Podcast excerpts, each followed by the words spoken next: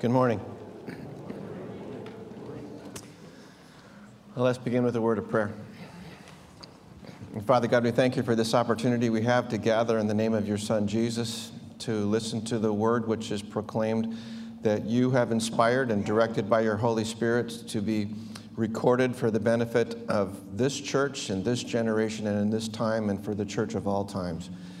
Now we pray that the Holy Spirit will superintend both the proclamation of this word and its reception, that Christ here is glorified, that we are changed, that we are nourished.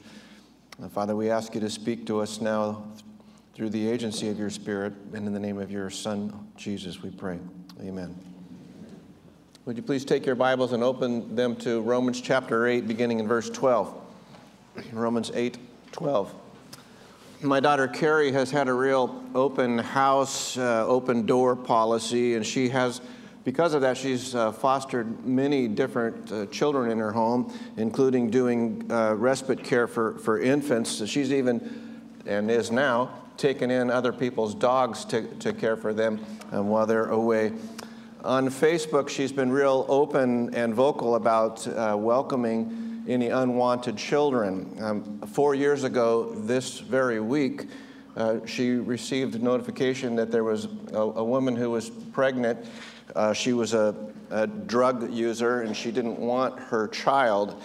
Um, because the mother was a drug user, the child would be born addicted to the drugs, and the father was unknown.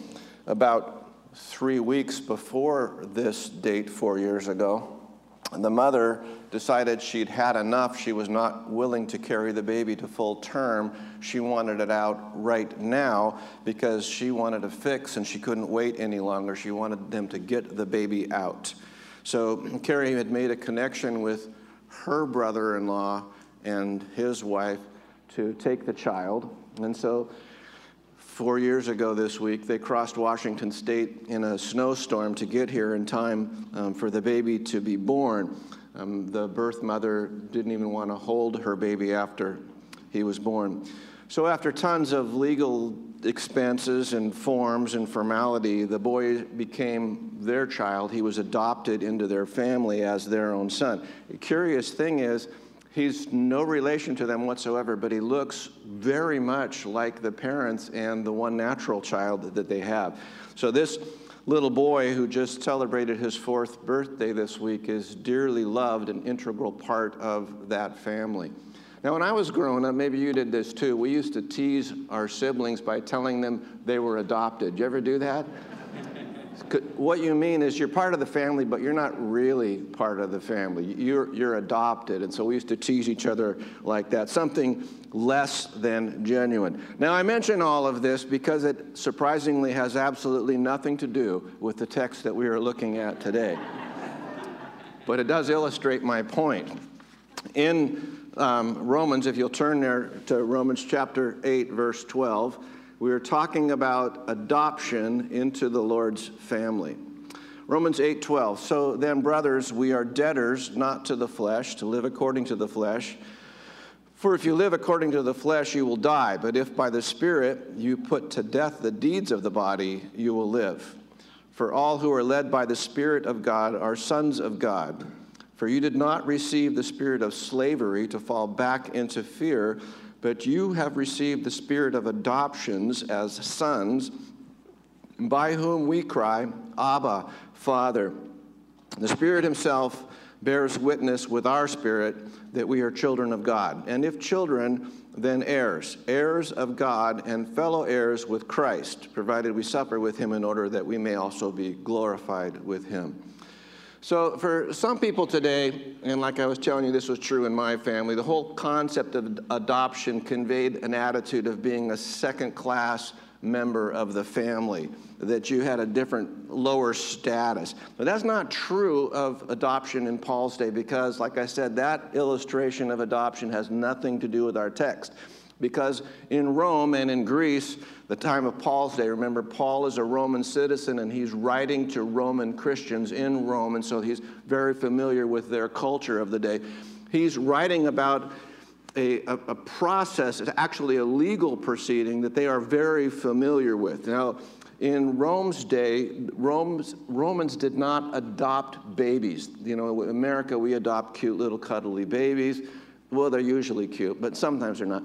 But in Rome, in Rome, they didn't adopt children. So you have to dismiss the idea that somebody left a baby on their doorstep and they adopted them into their family. When, in Roman adoption, we're talking about adopting grown men, or at least teenagers.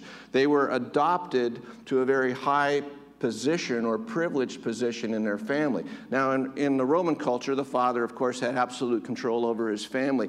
And it was important to him to pass on the family name, the family business, the family heritage to someone who was worthy to bear that name. Well, he might decide his children aren't worthy to bear that name, and so he would look for probably a teenager who he was especially fond of, whom he felt that that person would honorably carry out his name. And he would legally adopt this adult man to be in this privileged position because the adopted son had authority over the rest of the family. He would be the one, he would be the heir to receive the family title.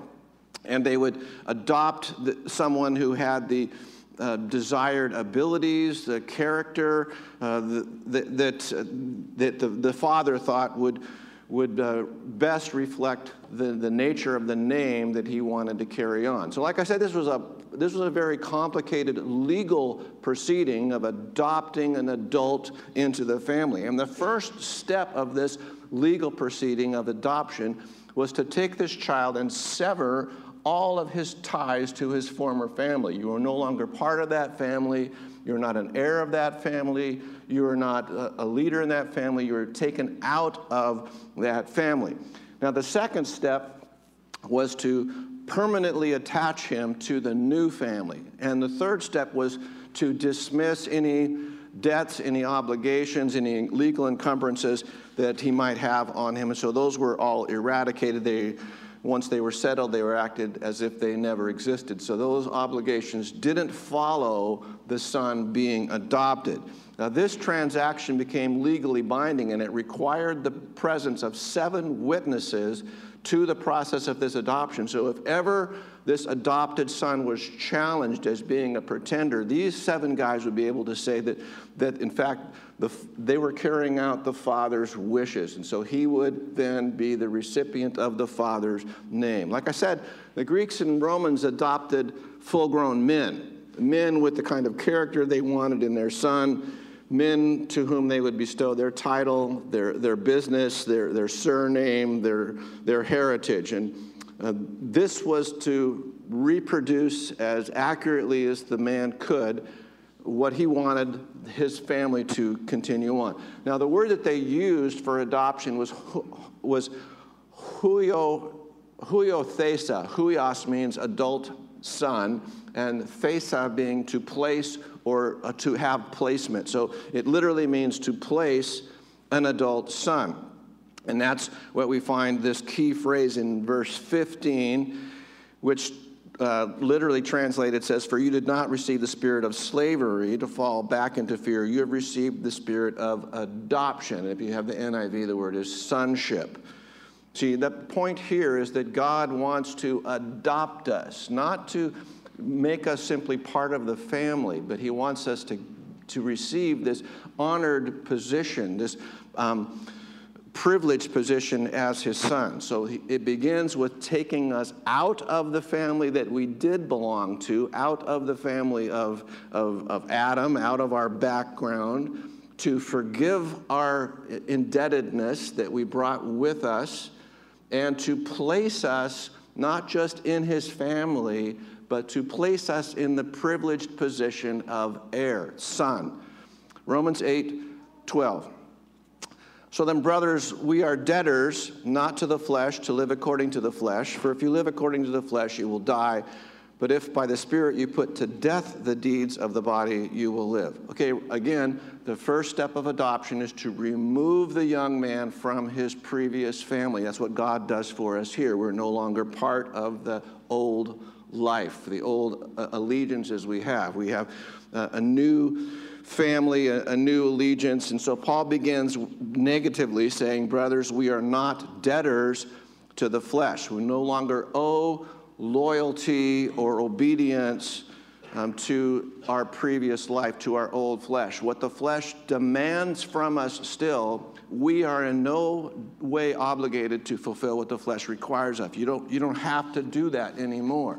And we've talked about that at length through the as uh, last few studies of Romans, that even though we have this old nature, we have this the, the new man and the old man battling it out. You don't have to obey the old flesh. But then it poses the obvious next question well, then why do we? If we don't have to, why do we keep giving into it? Imagine that you, like Maureen, have had the same rotten old boss for decades. what, 28 years, Maureen? 25? So imagine you've had the same rotten boss for 25 years and he has all kinds of demands that run and get me coffee and do this and do that. Eventually, you get a real job, a better job, and a different employer. And suppose that your former boss that you've had for the last 25 years calls you up and says, would you make me some coffee? Well, you might be inclined to do so partly out of habit, but the reality is you have a new boss and you owe the, owe the former boss Nothing at all. You are not required to obey him. You might, you might out of, of, of habit, uh, you might out of the, the old remnants of your old nature, you might say yes to the flesh, but the reality is you owe them nothing. You are not obligated to do what your old master requires of you. So you don't have to heed the flesh.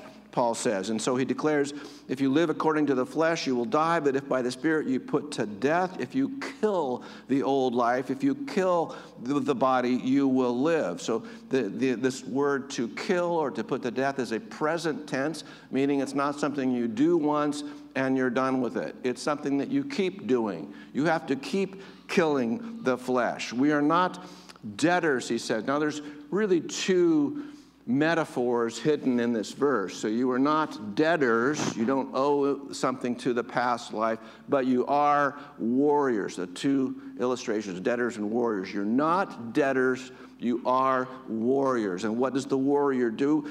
The warrior is slaying, mortifying, killing the desires of the body. The flesh is no longer the master.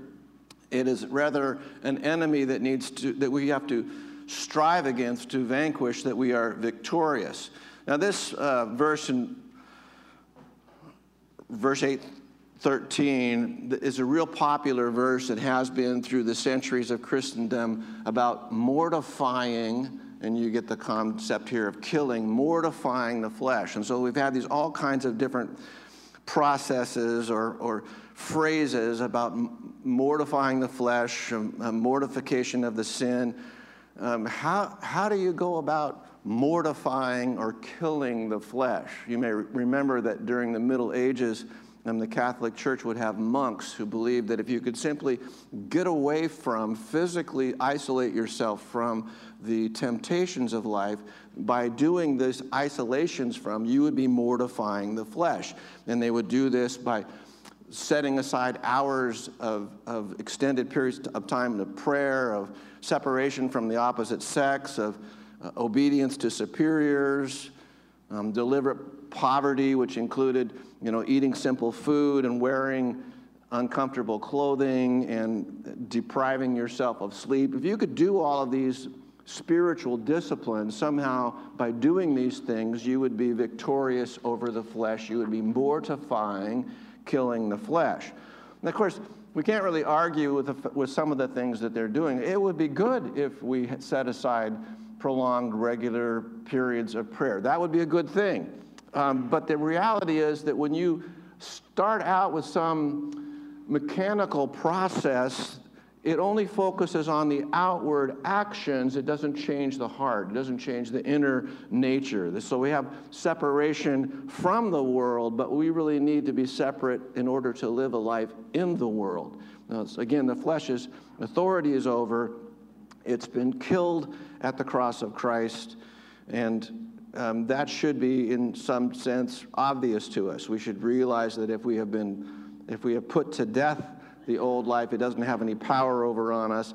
But yet the reality is that even though all of these things are true, somehow it extends to us a great sense of influence that we feel obligated, even though we know intellectually we are not obligated to submit to. I, I read a story this week about this, I can't remember what country it was in, you know, Eastern Europe, like Albania or something, where this whole group of people had lived under an evil tyrant all of their life. Finally, the tyrant was overthrown, but they continued to live as if this tyrant still had authority over their lives. And I remember reading about that when Gaddafi was overthrown in Libya. The, the people still felt like they were living under the, uh, the oppression of this evil tyrant. That's the picture I'm trying to communicate to you. You are not under the evil tyrant any longer, but we continue to feel like we, we still are.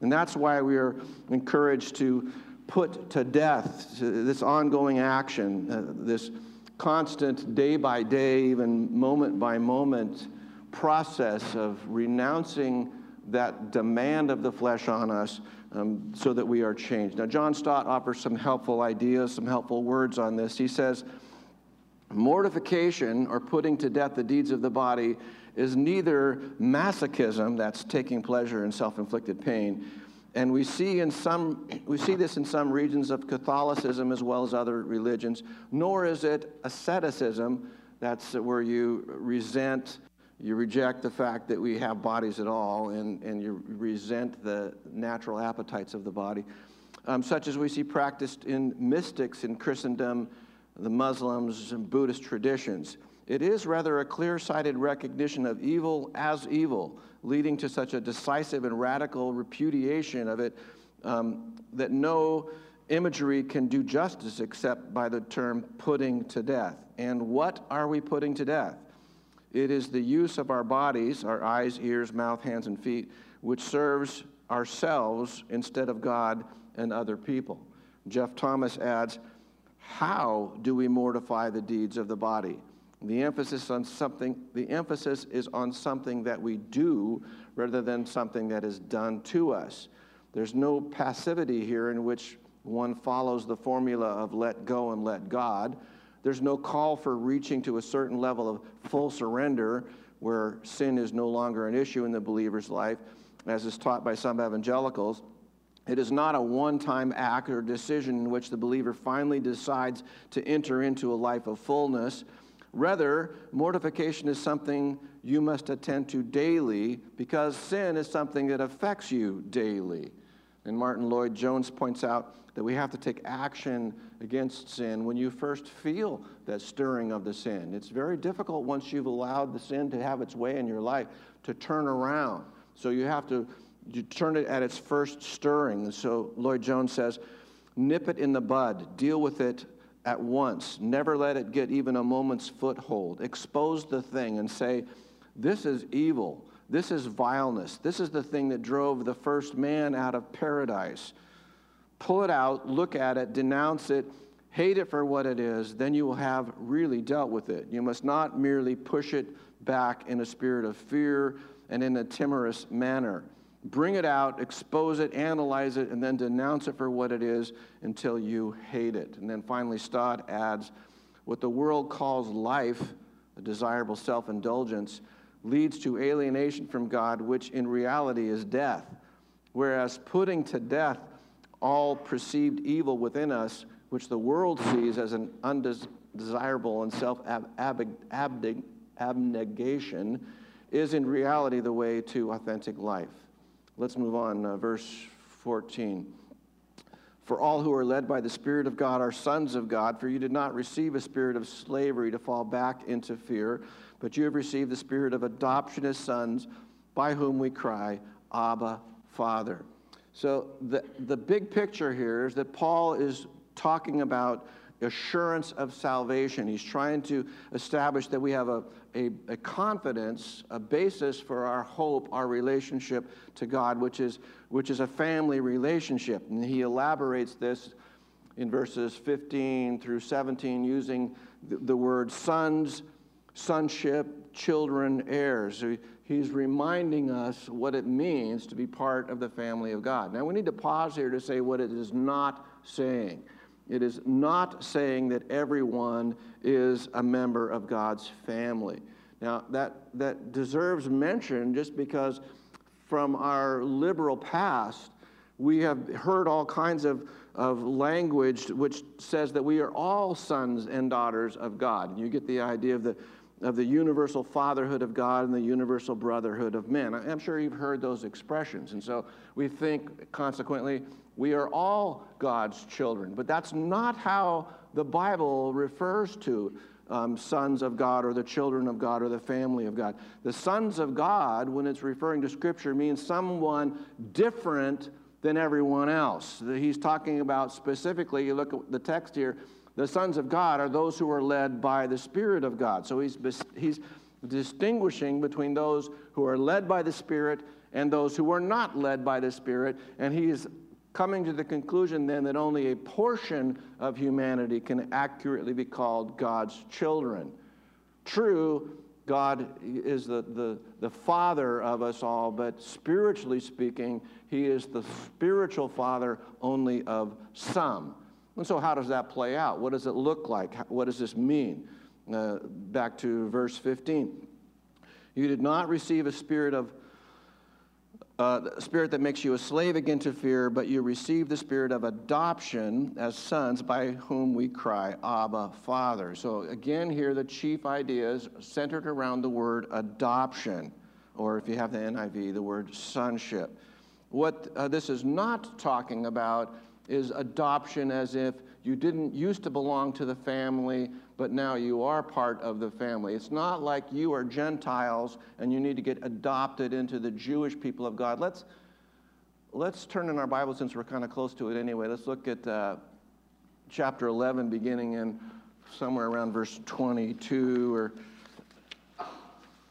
no, let's look at verse 17 there is, there is a concept that you were not part of the people of God, the Jewish people, and you are grafted in. We're going to get there in the future. But that's not what adoption is talking about. So in, in verse 17 of chapter 11, um, but if some of the branches were broken off, and you, being a wild olive, were grafted in among them and became a particular partaker of them uh, with them of the rich root of the olive tree. Then, if you look further on, he's talking about how the Jews were discarded or set aside, and you, being the wild olive branch, were grafted in. And the, the word comes back up again. Let's jump to um, verse 23. Um, if they don't continue in their unbelief, uh, will be gra- you'll be grafted in, for God's able to graft them in again. And any rate, the point I'm trying to make is again, that, that has nothing to do with what we're talking about. This grafting in, you didn't belong to the family of God, now you're on the family of God. That is talking about becoming part of God's family. That has nothing to do with adoption. Adoption is something much more than being grafted in.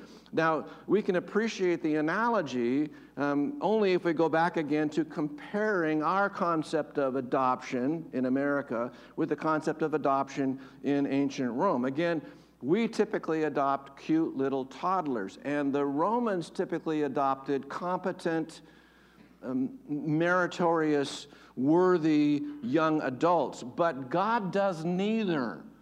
He's not adopting cute, cuddly children, and He's not adopting good men and women. He's adopting unworthy men and women, and He's adopting them, giving them a privileged place as the heir of the family. That's nothing like our concept of adoption. That God adopts us in spite of our demerits, in spite of our unworthiness, in spite of we don't look like His Son. And He gives us a place, He chooses us out of our former life, and He places us not just in the family, He places us as favored sons. Sonship was an, enormously important thing in, in the Roman Empire, and there was even a ceremony in which the son was acknowledged as the rightful heir in the family. There's this public acknowledgement of it. did you ever read the book? It came out in 1942. Uh, Lloyd Douglas, The Robe. in 1953, they made Richard Burton made a movie, The Robe, and it, and it kind of follows after Jesus is crucified, and it follows this guy's life. So in the book, there's this little girl named Lucia or Lucia, depending if you want to speak Italian or, or Latin. Um, Lucia has this older brother, Marcellus, and he's about to be acknowledged on his 17th birthday as becoming a man in, in the Roman world. And so Douglas writes, What a wonderful day that was, with all of their good friends assembled in the forum to see Marcellus, clean shaven for the first time in his life, step forward to receive his white toga. Cornelius Capito and father had made speeches, and they put on the white toga on Marcellus. Lucia had been so proud and happy that her heart had pounded in her throat and hurt, though she was only nine then, and couldn't know much about the ceremony except that Marcellus was expected to act like a man now. And then later on in the book, Marcellus himself is writing to his friend Paulus, and he's talking about this, this ceremony. And he says, When a Roman of our sort comes of age, there's an impressive ceremony by which we are inducted into manhood. Doubtless you felt when you went through it as I did, and this was one of the high moments of life. Well do I remember it. The thrill of it abides with me still. How all our relatives and friends assembled that day in the stately Forum Julium. My father made an address welcoming me into Roman citizenship. It was as if I had never lived until that hour. I was so deeply stirred, Paulus, that my eyes swam with tears. And then good old Cornelius Capito made a speech, a very serious one, about Rome's right to my loyalty, my courage, my strength. I knew that tough old Capito had the right to talk of such matters.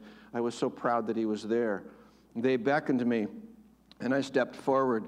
Capito put my Capito and my father put the white toga on me, and my life began. See, that's the picture of what we're talking about when someone is adopted, not adopting a baby into your family. It is something that, that comes with, with great ceremony, with great legal proceeding, and the one being adopted knows quite well what's going on at this moment, and he's very proud of the fact that he's being adopted.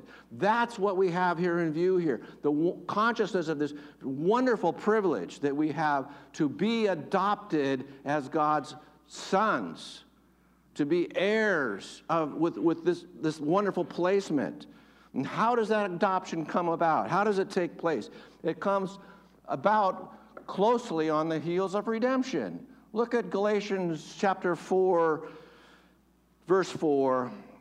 But when the fullness of time came, God sent forth his son. This is my favorite Christmas verse. When the fullness of time came, God sent forth his son, born of a woman, born under the law so that he might redeem those who are under the law, that we might receive the adoption of sons. So, adoption is not willy nilly, it always falls on the heels of redemption. The Holy Spirit never bypasses the cross in order to adopt us into God's family, to make us his sons.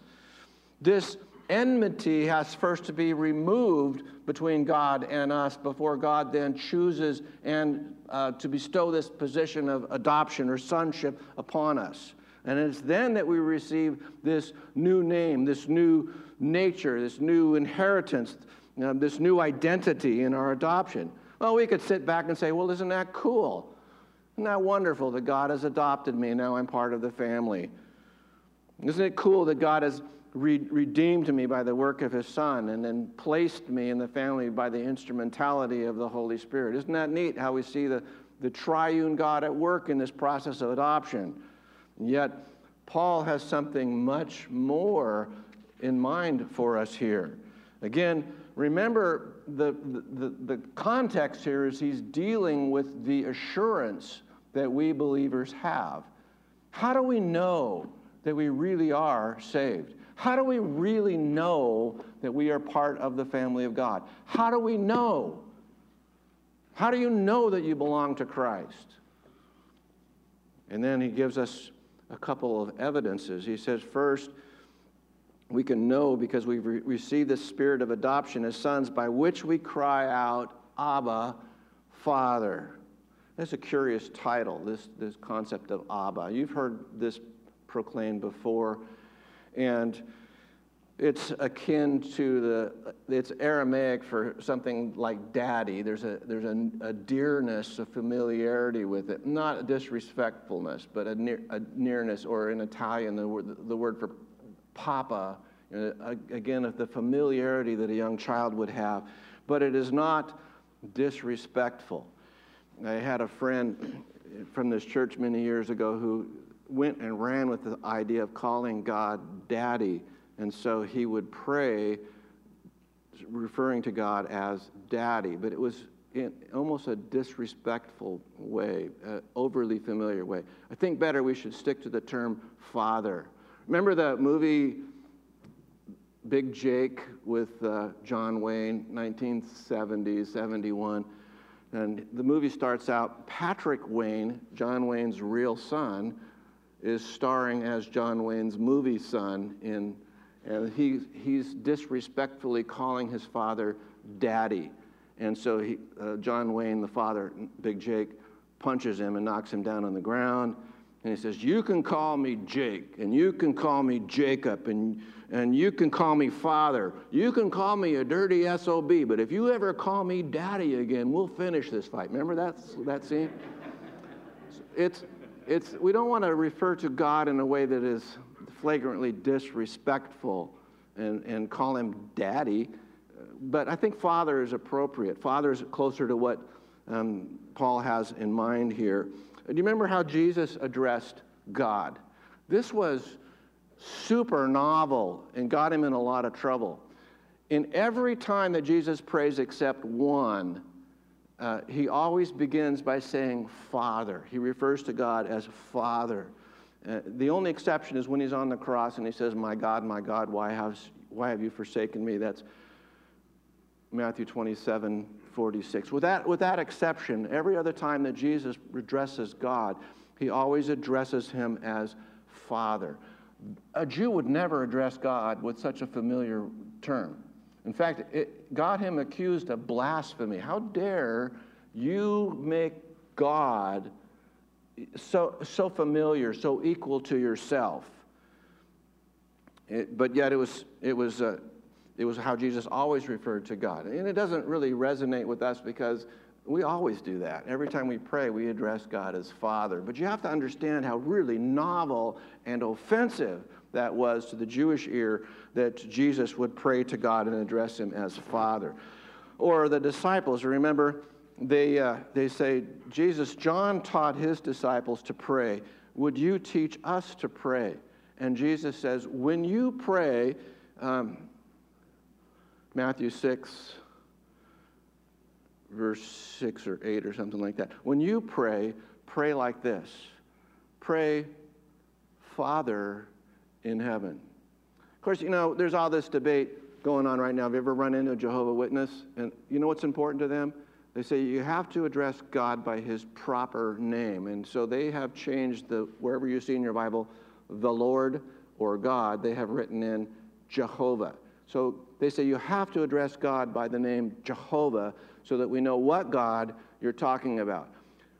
Whatever God's name is, it's not Jehovah. I promise you that because Jehovah is an English mispronunciation of the word Yahweh because it's, it's, it's only in English.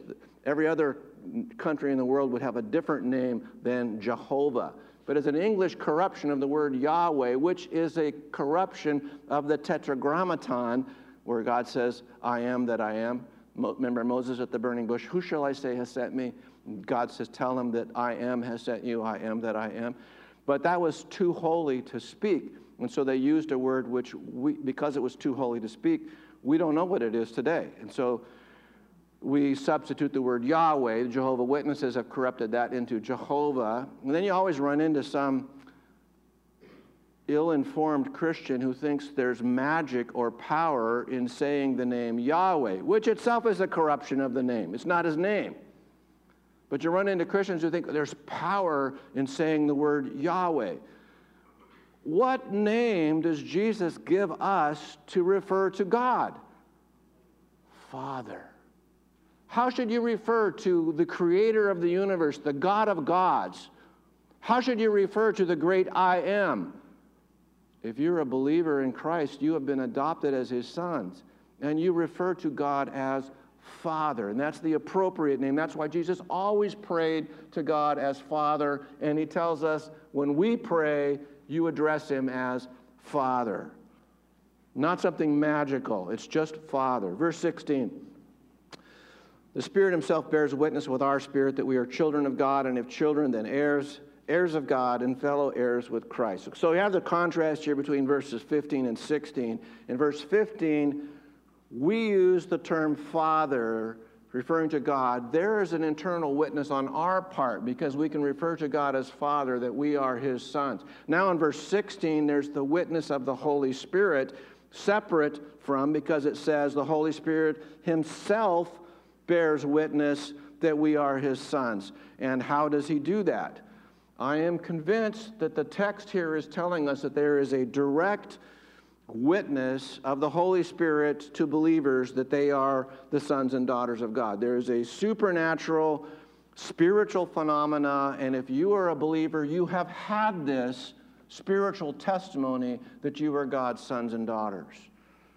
Maybe you've heard about this, uh, or maybe you've read the reports about the, the uh, revival that's taking place right now in Asbury University in Wilmore, Kentucky. It's big news right now um, what's taken place is a little over a week ago, nine or 10 days ago, whatever Wednesday was, a week and a half ago.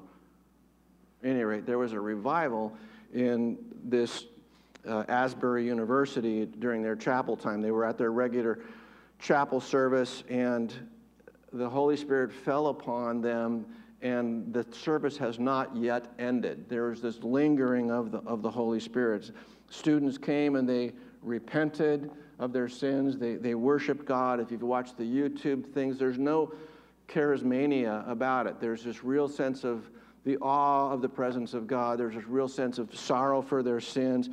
As a consequence of this ongoing revival, hundreds of thousands of students from hundreds of universities and colleges have flocked to this location to witness what's going on, what's taking place at this revival in, in this, uh, at this Christian college. Uh, th- there's traffic jams around town.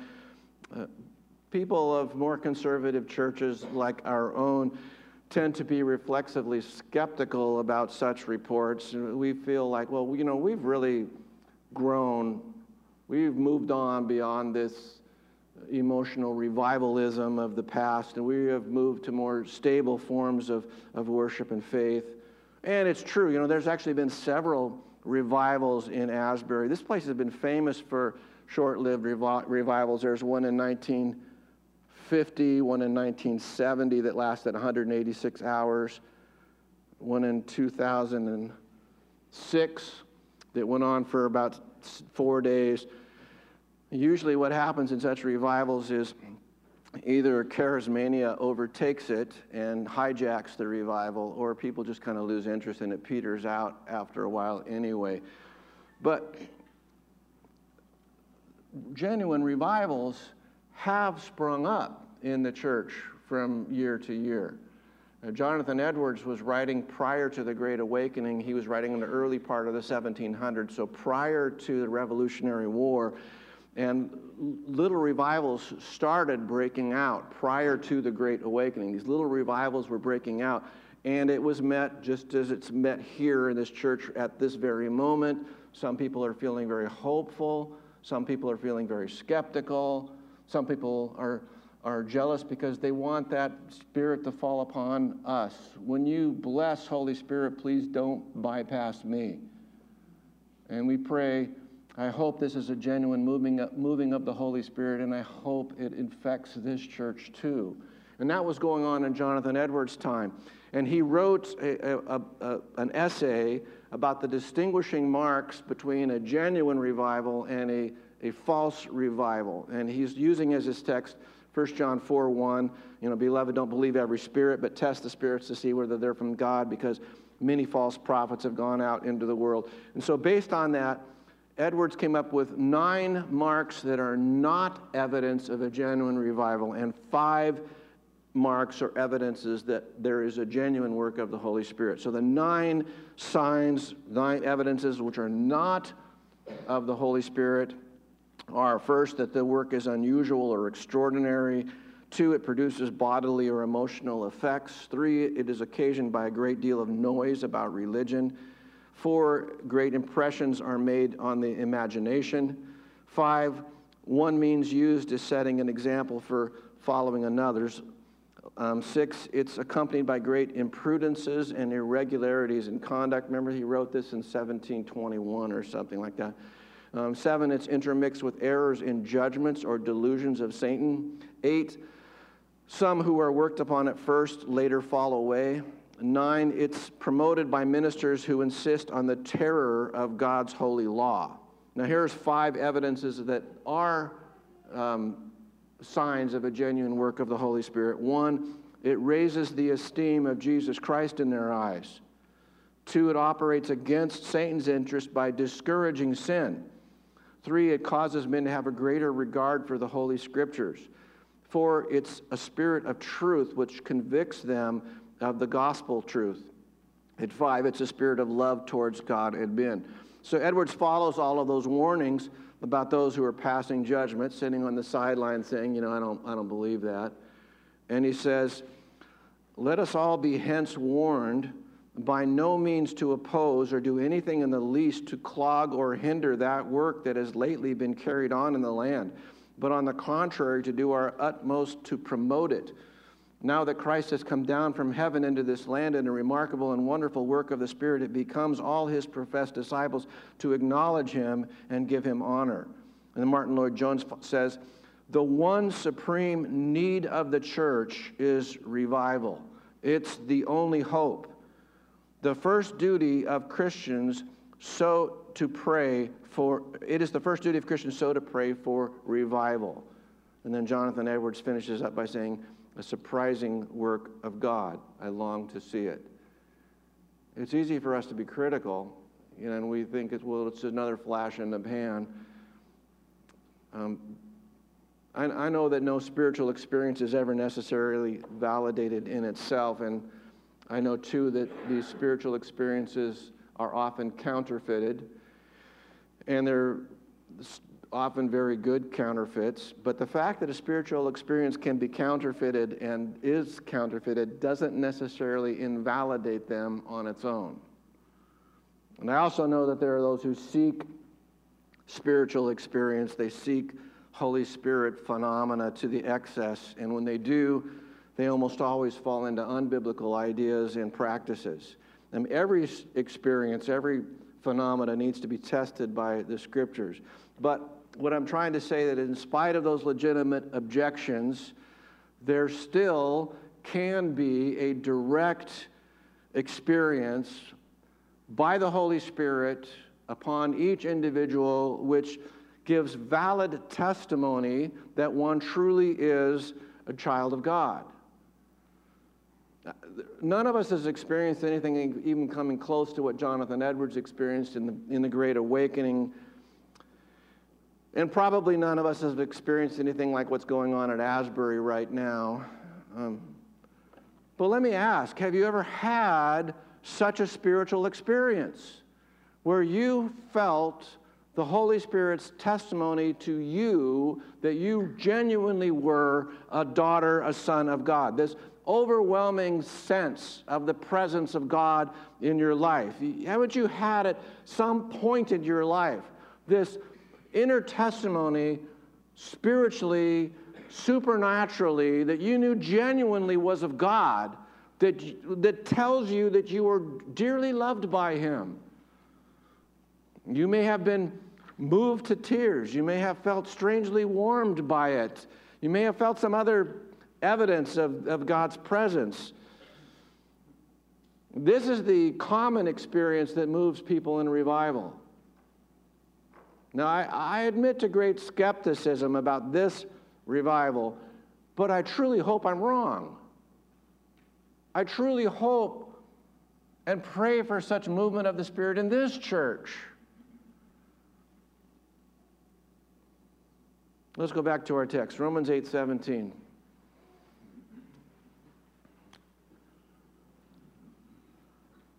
Romans 8 17 speaks of us being co heirs with Christ, heirs of God and co heirs with Christ. And if we are co heirs with Christ, by implication, we inherit whatever it is that he inherits. What he inherits, we also inherit. But as soon as we ask that, we ask, well, then, what does Jesus inherit? Especially when you think about what does he get that he didn't already have?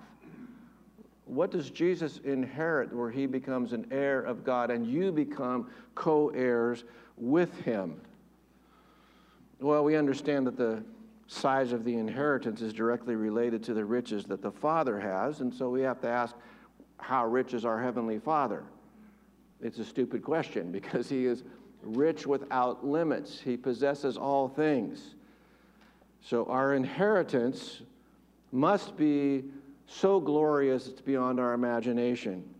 Paul tells us that we are heir of God. In other words, we're not just simply heirs of what God has made.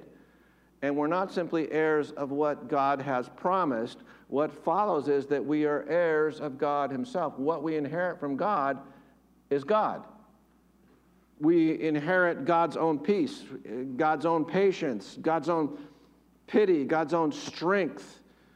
The, the substance of everything is our blessing. The security of God's love is our inheritance. The, the riches of our of, of Christ's divine glory we share as co heirs with Christ. If God is our inheritance, we come right back to the subject matter. How does that give us assurance of our salvation? Because if God has chosen you to be adopted as his heir, nothing is going to dispossess us of our heavenly inheritance. I read a story about this uh, man who was a professing Christian who was facing death, it was coming on him quickly, and he became troubled in his heart. He, he was stunned by how little love he felt for God. He was troubled by that, and he spoke of this, this fear, this frustration to a friend of his, and his friend answered him something like this. He said, When I go home from here, I expect to take my baby on my knee and look her in her sweet eyes and listen to her charming prattle. And tired as I am, her presence will rest me. For I love that child with unutterable tenderness. But she loves me little. If my heart were breaking, it would not disturb her sleep. If my body were racked with pain, it would not interrupt her play. If I were dead, she would forget me in a few days. Besides this, she's never brought me a penny, but as but is a constant expense to me. I'm not rich, but there's not enough money in the world to buy my baby. How is it? Does she love me or do I love her?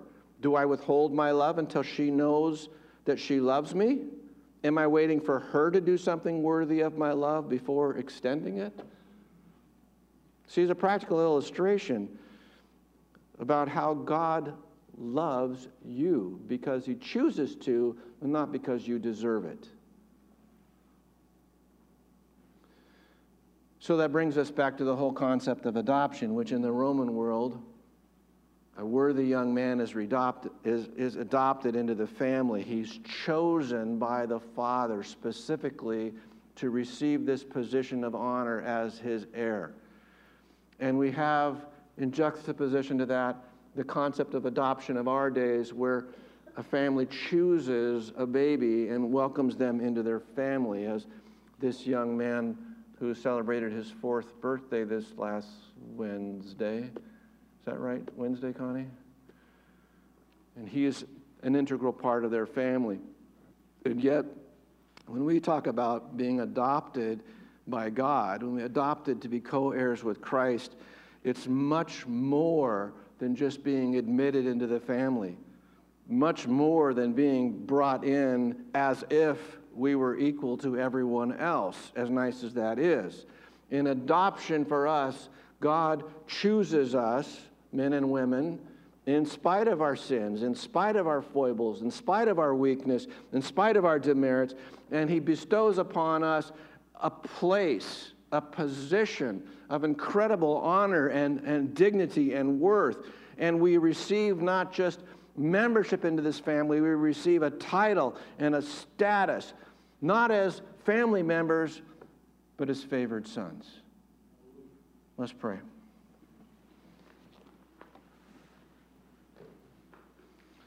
We pass over this concept so quickly because it's so clouded by our concept of adoption in our culture, in our time, that we see it simply as being equal to added into the family of faith as the Jews were. But it's much more than that. And I pray, God, that we begin to understand this great privilege, this great honor that you have bestowed upon us. When we begin acting as worthy recipients of this title and position as heirs of God and co heirs with Christ Jesus. I pray that you will cause us to think on these things through this week and to respond with praise. In Jesus' name, amen. Please stand with us for this last song.